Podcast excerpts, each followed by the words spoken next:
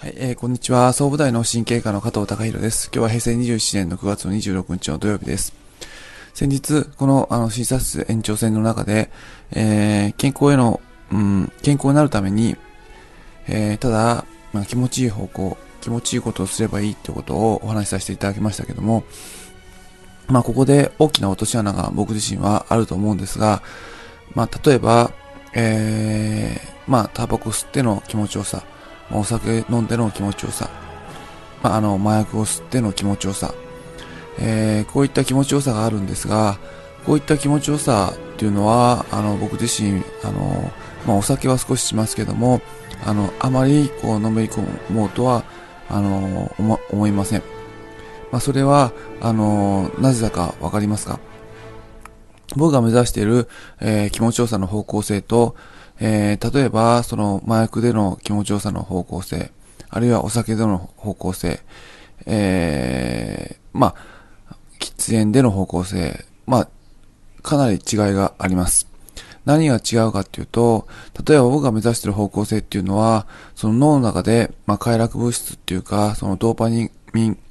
えって言われる、まあ、気持ちいいっていう物質が脳の中で出ればそれでいいっていう話ではなくて、僕が、あの、目指している気持ちよさっていうのは えー、まあ、自分自身ではっきり目覚めて状態、目覚めた状態っていうのはどういうことかっていうと、まず自分の肉体、まあ、あの、何十億かの細胞、あの、一つ一つに意識が行き届いていて、指の先まで、あの、意識が行き届いていて、えー、で、それが、その、周りの、あの、空気、あるいは地球と宇宙と呼吸しながら、あの、やりとりをして、まあ、繋がってる。そういったことが実感として感じられて、あのー、すごく支えられて生きてるな、気持ちいいなっていうのを、あのー、覚醒した状態で、あのー、感じるっていう、あの、状態だと思います。麻薬とか、えー、お酒とかっていうのは、ある部分、ちょっとぼーっとしてしまいます。で、えー、体の、まあ、一部に意識がいかない。これは覚醒した状態じゃないので、あの、結局 えー、そこから見え隠れする気持ちよさの先に何があるかっていうと、依存っていう言葉が出てきます。依存っていう言葉はどういうことかっていうと、あの、自分自身の主導権を誰かに取られるっていうことです。気持ちよさの方向性を間違うと、あの、自分っていう、あの、自分自身の、まあ、スピリットっていうか、魂が、あそれを、あの、動かしている肉体があって、それが、えー、肉体隅々まで支配、支配っていうか目覚めることができずに、あの、ぼーっとしてしまって、えー、何かの、あのー、別のものに、あのー、操られる状態。こういった状態っていうのは、昔、その覚醒剤、えや、あの、その麻薬に関しての、その、キャッチフレーズで、えー、覚醒剤やめますか？人間やめますか？っていう、まあ、せ、あの、コピーがありましたけども、まさに、人間っていう覚醒した状態を、あやめる方向だと思います。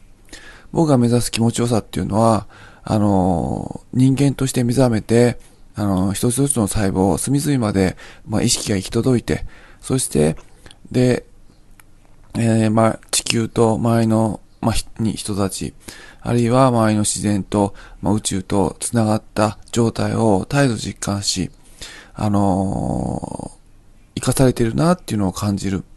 まあ、依存、単純な依存ではなくて、総合的な依存を感じる。で、あの気持ちいいなっていう感じる方向性だと思います。よく僕自身はあんまり詳しくないんですが、まあ、英語で最近流行りの言葉としては、マインドフルネスっていう言葉があるんですが、やはりそのマインドフルネス、体の隅々まで自分の意識が、あのスピリットが、マインドが、あの、行き届いた状態っていうのは、本当に気持ちいい状態です。で、よく勘違いしてしまって、短絡的に、ただ脳の中で快楽物質を出せばいいっていうことで、まあ、薬だとか、あのー、まあ、そのお酒だとか、タバコだとか、えー、まあ、そういった、まあ、短絡的な、あの、一時的な快楽に溺れてしまう方がいるんですが、それは自分自身の主導権を誰かに、あの、与えて、えー、まあ、占領されてしまう。えー、負けを認めた状態。それっていうのは、あのー、肉体的には気持ちいいかもしれないですけども、心は全く気持ちよくなくて、どんどんどんどん心が侵されていく。そうすることで、結局、あの、人間が、あの、終わっていくっていうことになります。まあ、それに近い状態っていうのが、やはりその、まあ、精神科で出される薬にも近い、睡眠薬とかそういった薬にも近い、あの、医者が出す、まあ、私たちが、僕たちが出してる薬も近いんですけども、まあ、例えば、あの、病気っていうのは非常に苦しいですから、そういった苦しさを一時的に、まあそういった体の痛みっていうのを一時的に遮断して、その間で、えー、自分自身のマインドを、えー、体に行き渡せるように体を治療していくっていうなら、戦略なら OK だと思います。そういった使い方でお薬を使う一時的な、あの、その自分自身を持ちこたえるために使うのならいいんですが、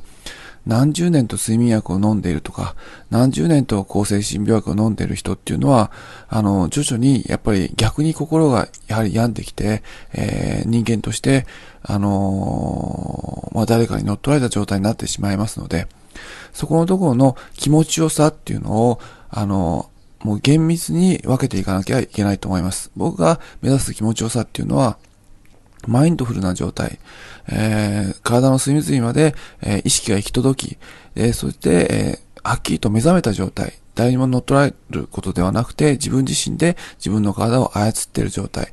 そういう状態を目指して、あの、行くと、やはり、あのまあ、いろんな滞りがなくなってくると流れができてきますから、呼吸するだけで気持ちいいっていう状態になってくるんだと思います。今日は、あの、気持ちよさに関して、行く方向性に関して、厳密に分けなきゃいけない気持ちよさの、あの、種類があるっていうお話をさせていただきました。今日は以上です。